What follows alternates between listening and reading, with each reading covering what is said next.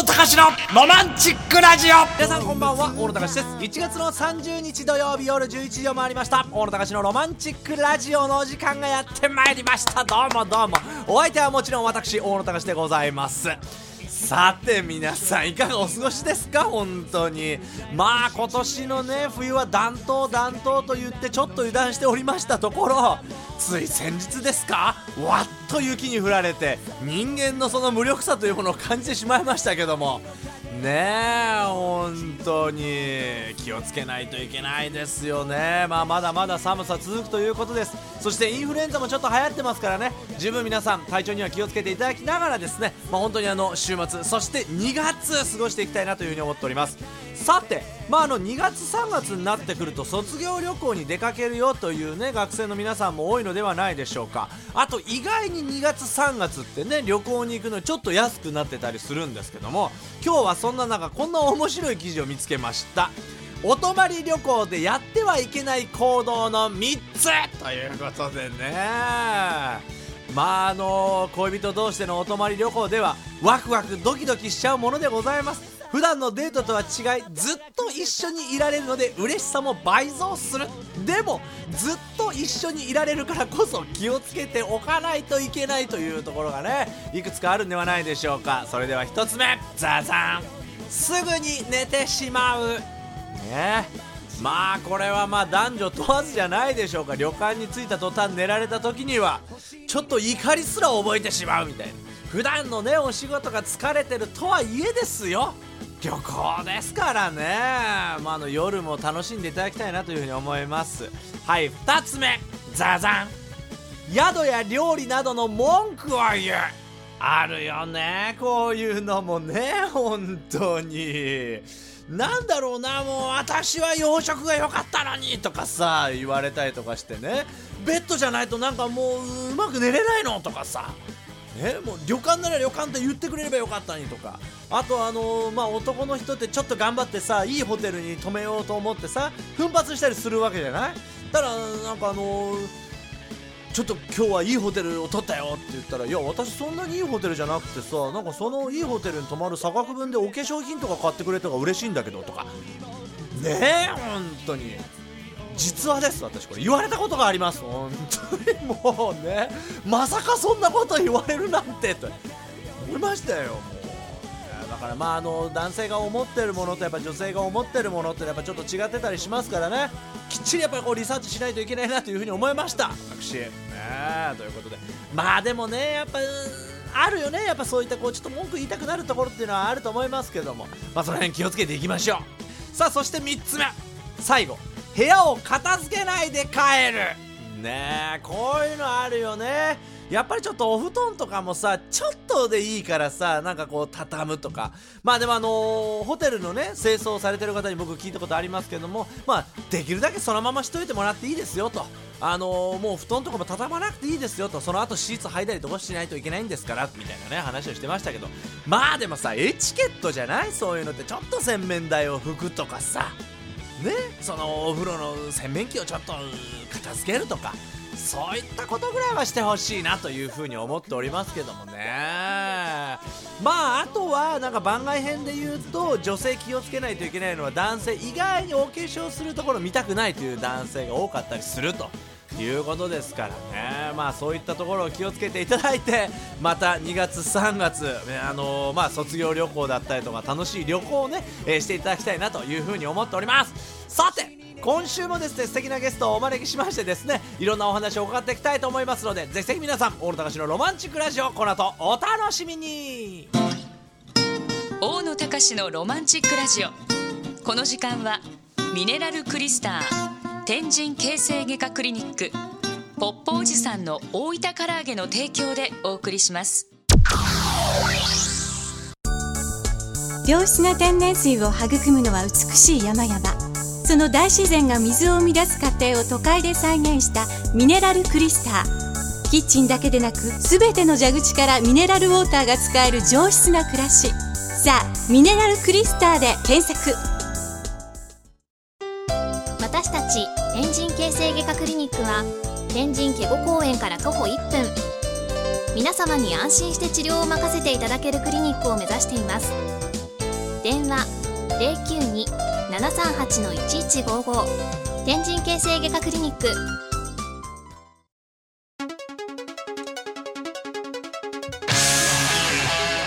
大野隆のロマンチックラジう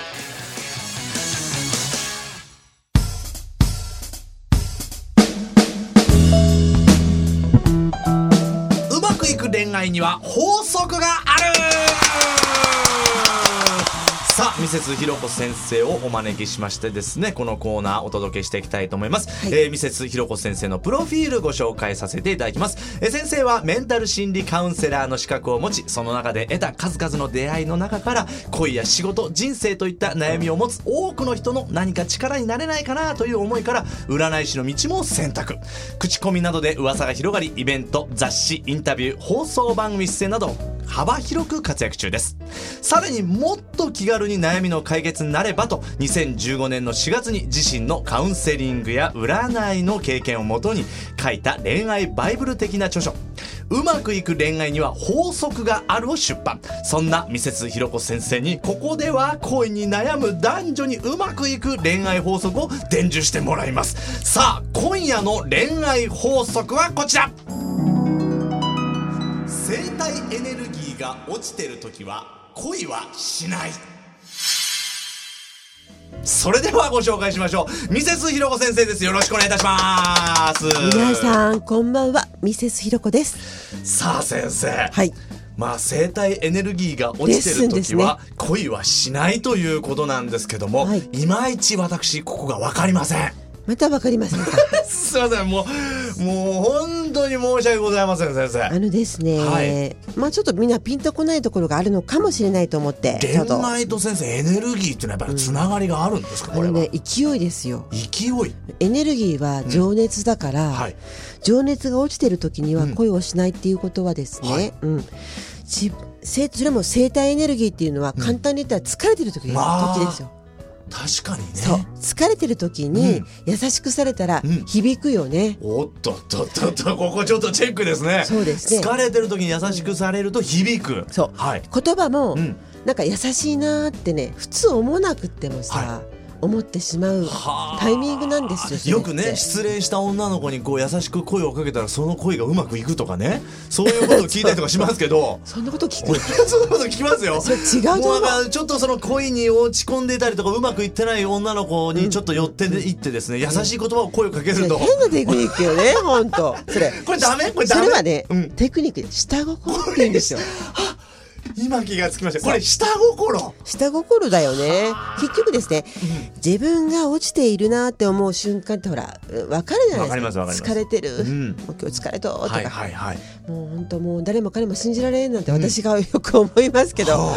先生思うことがあるんですか？ありますあります、ありますあります、はい。あのやっぱしですね、ほら小さな出来事もはい。大きな出来事に感じてしまうようなうん。感情が敏感な時にうん。恋愛をしてしまうということは勢いでうん。一晩の恋とか、うん。うん、で一晩の恋が済んじゃったら、うん。俺なんでこの人に優しくしちゃったんだろうとかっていう後悔になっちゃうわけよ。でも相手が生体エネルギーが満ち満ちてる時とか、うん。要するに元気な女性との、うん。そのまあね仲良くなっちゃったりとかっていう恋愛の中のワンステージがあった場合には、向こうはなんか昨日のうん。たかしは何だったのみたいな。はあ。でたかしさんたかしがさ落ちてる時にさ、なんでえーこの子と一晩過ごしたんだろうみたいなことになってしまうと、そこでほらもうすでに誤差ができてるじゃないですか。はあ恋愛誤差ができるわけですそう。ねだから自分自身のエネルギーが落ちてると思う時には、あえて一人でいることでしょう、ああそうですか、うん。あ相手を間違って選んでしまいやすい、ああ相手を間違って選んでしまいがちになってしまうと。そうそうそうですはあね。それはよくあるんですよね。あのねあの女性の相談数むっちゃくちゃ多いです、はいはい。うん、あの先生うまくいったのよと、うん。うん。で昨日の夜も一緒にいて朝まで一緒にいたんです、っていう話から、うん。それから全然音信がうん。普通だから繋がらなくなっちゃったみたいな話はよく聞くんですよね。これがね不思議とうちたまたまあの男性も多いということもあるんだけど、男の人もありますね。はあ男の人もあると。あの今女の子ってうん。元気だから意外と、はいはいはい。うんであのハンターみたいに目を光らせてる女性って多いんです、うん。福岡は。はあ 福岡は。福岡は。ほう。うん、もう結婚したい、うん、出産もしたいっていうそら結局期限付きの体って私本に書いてるんだけれども期限が女性ってなんとなくあるわけですよ、クリスマスケーキと一緒っていう話を24日は飛ぶように売れる。うん。25日はね半額になっちゃうっていう。うんっていう女性なりのなんか自分の価値観みたいなものを感じる分野っていうのはあーだからやっぱ先生が女性だからこそ言える言葉でもあるしですよね。わかんないけどね私は うまくやってきた方かなとは思いますがうんか、ただ自分が疲れてる時とかはん。間違いやすい、じゃあ疲れてる時はなんか無理に恋愛をするんじゃなくて、その疲れてる体を自分自身でこうきちんとケアしたり癒すっていうことが必要ですか？そうそうそれと、ん。逆に慎重になるべきでしょうあね、逆に慎重になるべきだと、うん、疲れてるからもういいやってもう彼女優しいしいいやみたいな一晩の恋は絶対危険だし。う、ん。うまくいかない、うん、で女性側にしても、ん。あもうなんか何もかも恋も何もかもうまくいかないと。うん。その時にこの人だけは優しい言葉をかけてくれるって言ったら、すごい恋愛の誤算ですよ。恋愛感情じゃなくって、違う？うん、高志のさっきの下心じゃないけど。そういうことね。そうそうそう。優しさと下心をちゃんと見極められるエネルギーを常に持っとかないといけないってことですね、まあいや持ってなくていいんだけど、持ってる時に恋を始めちゃうっていう意味ですよ。そういうことね。あと先生のやっぱ本に書いてましたけどやっぱいいリフレッシュ方法をちゃんと見出すと。そうだね。ね。っていうかねあの相手があることだから、ん。相手を傷つけてもいけないし、ん。自分でも後悔したくないじゃないですか、相手にとって。あの大人の恋っていうのは一晩がつきまといやすいタイプでもあるので、一晩の後に後悔しないっていうのは男にも女にもあるよね。ねありますね。またまだ続くと思うけど、はい。まあ、しかしその逆もあるんですけどね、本当は。本当はその逆もあるということでそうまたその辺のお話も先生伺っていきたいと思いますので。さあということで今夜の恋愛法則のまとめでございます。ええ。生体エネルギーが落ちてる時は恋はしない。先生まとめお願いいたします自分の中の錯覚に陥りやすい状態の時にはあえて男女関係はし進行させないということの方が賢明なように思います。ありがとうございはいます、、い。ろいろな方の意見でした。はい、ということで下心と優しさを間違えないように気をつけないといけないと。そうです。わかりました、はい。ということでミセスひろこ先生今週もどうもありがとうございました、ポ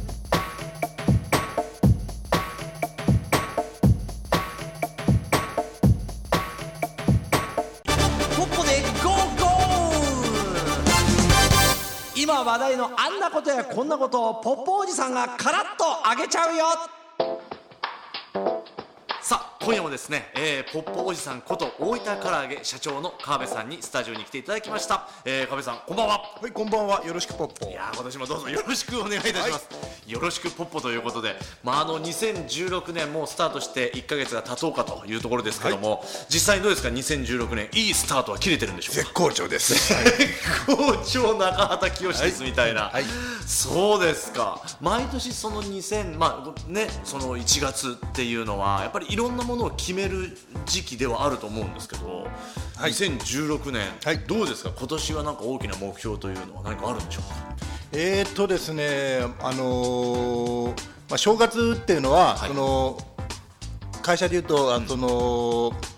決算期とはちょっと違ったね、はいはい。うん、だから、まあ、会社経営してると正月が2つあるような感じで決算期と、それと、まあ、普通の1月1日というような形で、まあ、うちの場合は1月1日っていうのはちょうど、まあ、決算の中間ぐらいに当たりまして、えまあ、中間的なこうメッセージをね、あの社員に送ったり、えー自分自身でね、はい。ちょっとし軌道修正をしたりと、えいうようなあ時期になりますね。ちなみに、あの今年、はい。まあ、そのお正月にその社員の皆さんに向けてのメッセージでどういったメッセージを送られたんですか？実はね二宮金次郎さんの、お。はい、言葉をね、あのメッセージとして送りました。どういった感じなんでしょうか？遠くを測るものは富、はい。近くを測るものは品質。ほう。遠くを測るものは富、はい。近くを測るものは品質、はい。これ富と品質は貧乏のそういうことですね。はい。これどういう意味なんですか、はい長期的にね、物事を考える人たちっていうのは、まあ、会社もそうですけど、はい。最終的には豊かになっていく、ん。一方、はい。足元ばっかし、短期的に物事ばっかしを考えているはい。ところっていうのは、最終的には貧しくなっていくんだというメッセージなんです。あそうなんですね、はい。やはりやっぱ長期的にやっぱ見られてると。そうですね、そういうふうに、まあ、今、見ていこうということなんですけど、まあ、いろんな、あのー事情をね、はい。と、世の中の事情を観察してみると、まあ、例えば、えー例えばですね、昨年ありました、東芝さんだとか、えーフォルクスワーゲンの、まあ、不祥事っていうのは、はい。よく観察するとやっぱり、今のいわゆる四半期資本主義って言いまして3か月ごとに結論を出さなきゃいけないっていうようなのが根本的な本質的なはい。問題としてあるんですね。はあそれやっぱ会社自体でもやっぱそういった方針ってやっぱいろいろあるわけですか？そうですね。やっぱり社員も本当にやっぱり1か月ごとの売り上げだとかを、ね、追って、要するにプレッシャーを感じ感じながらやってしまうと最終的に、えーいいものっていうのは出来上がってこないような気がするんですね。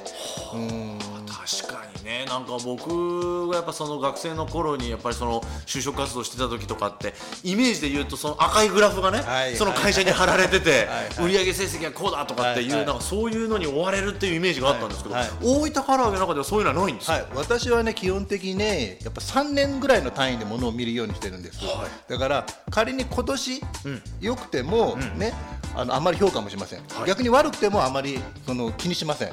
そうなんですか、それよりもやっぱり3年ぐらいの束で考えたとき、はい。ねやっぱり1000日ぐらいで考えたときに、それでずっと落ちてるんだったら、はい。気にします。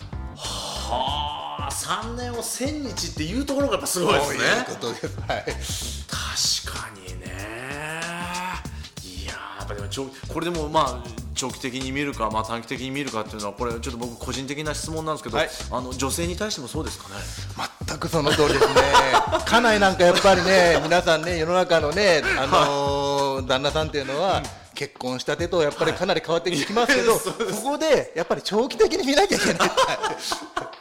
奥さんがどういうふうに変わっていくのかとかっていうのを長期的に見ないといけないそういうこと、そういうこと、そういうこと。そうです10年単位でものを考えてる。奥さんも10年単位で見ていかないといけないとそうだそうやって考えると社長の奥さんはやっぱ素晴らしい1年単位で考えるとダメですけど、10年単位で考えると良くなってきましたね。はい。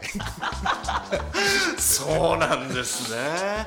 いやーさあまあ2016年、本当にまあスタートしたわけですけども、はい。実際社長なんかこう験担ぎみたいなのってしてるんですか？はい、うちはね、まあ、会社単位で言いますと、えー、と恒例行事っていうのが実はありまして、まずね、年度初めに、えー鳥供養っていうのを鳥必ずえお寺に行って行います。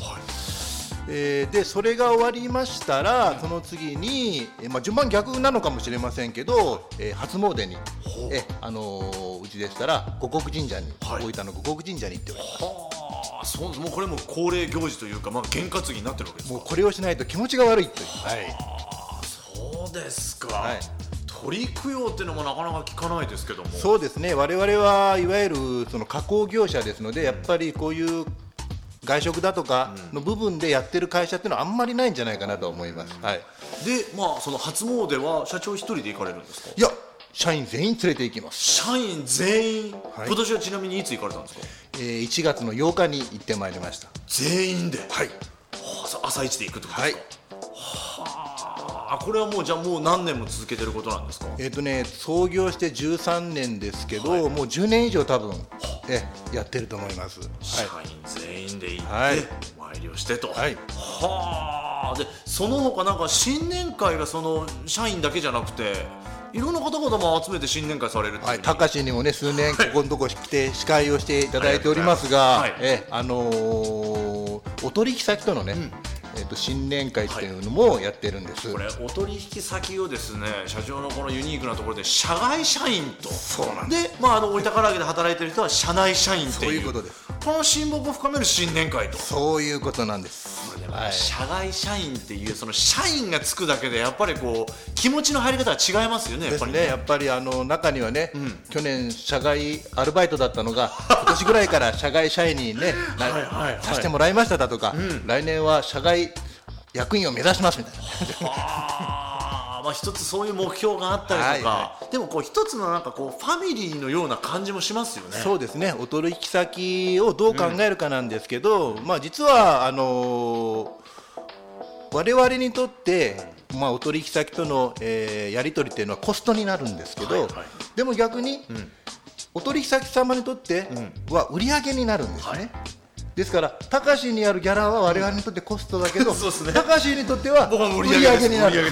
もちろんの売り上げです。ということはどういうことかと、はいね、大事にしなければいけないっていう。はいお互いやっぱり大事にしないといけないと。そういう意味合いで社外の社員なんだと。はああそうなんですね。はいいやこの社外社員の皆さんがこう社外役員になるようにということと、はい。で会社のね その本社の中にはそのパネルがあるわけじゃないですか、はいはい。社員さんのはい何年勤めてる方の、はいまあ、パネルは、僕も見たことあるんですけど僕もちょっと今度かまぼこ板に書いて持ってこようかなと思ってるんですけど この辺でまだ社外社員さんのパネルっていうのはないんですか、本社が。実はね今年の新年会でね、はい。その要望が上がりまして、実はうちの社員よりも社歴のふ古い社外社員なんていうのもおりまして。そういうことですね。お取引してる。はい。はい。はい。はい、はい。ねあのーもう少ししたら何か考えようかなとね、うんこれもなんか面白いもんだなと思いました。はい。これはでも社外社員の皆さん本当にお取引先なんです。お取引って言ってしまうと、はい。なんかこうちょっと他人行儀。そうですね。それをはい。社外社員というふうに言うとやっぱ一生懸命頑張ろうという気持ちになりますよね。やっぱこれも長期的にものを考えるね、遠くを測るものは富むというね思想とやっぱり一致するんじゃないかなと思います。はい。私も今年2016年はこの社外社員の役員を目指して、はい共に頑張っていきますんで、はいどうぞ今年もよろしくお願いいたします。よろしくです。はいということでですね、えー、大分唐揚げ社長、えー、ポッポおじさんこと川辺哲也さんにお話を伺いましたどうもありがとうございましたありがとうございました。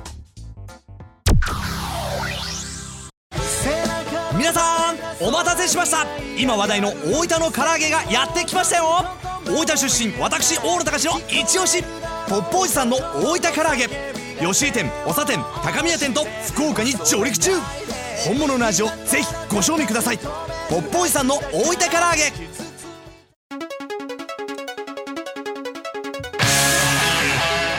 大野隆のロマンチックラジさ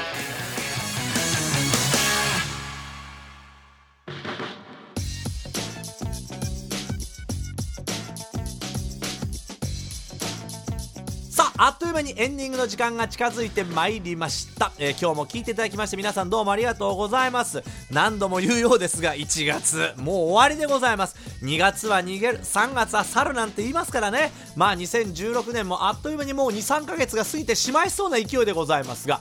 私大野隆ミュージシャンとしても活動しておりますが、えー今年まあ昨年末ぐらいからずっとレコーディングをしておりましてですね、えーようやく今年の春に新しいアルバムがリリースされるのではないかなという、えー予定でございます。ただいまそのレコーディング真っ只中です。春にリリースするのにまだレコーディング中なのかというところなんですけども、えー一生懸命ねいいものができるように作っておりますのでねぜひ皆さんご期待いただきたいと思います。ということで今週はこの辺でお別れです。素敵な週末を迎えてください。お相手は大野隆でした。またねさよなら。Love FM Podcast. ラブ f m のホームページではポッドキャストを配信中。スマートフォンやオーディオプレイヤーを使えばいつでもどこでもラブ f m が楽しめます。ラブ FM.co.jp にアクセスしてくださいね。Love FM Podcast.